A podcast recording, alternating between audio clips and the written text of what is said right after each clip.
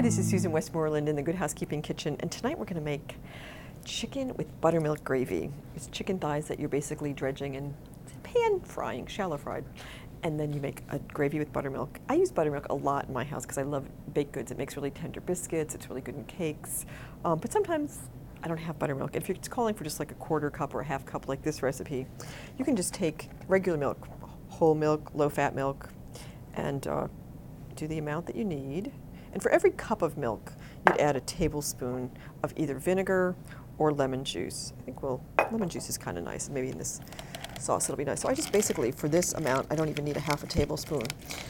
And what I'm going to do is squeeze it, and then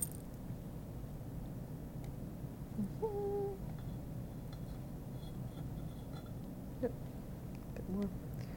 Put it in there just going to stir it up. And then in a few minutes, it will just, it's not going to curdle. It'll just thicken slightly and get that classic buttermilk texture. So you can proceed with that in a baking recipe or in this where you're basically just going to toss the chicken with it. It's really delicious and easy. And this would be great with some potato salad, a side of slaw, or just a nice crispy green salad. Maybe even serve the chicken on a bed of the salad.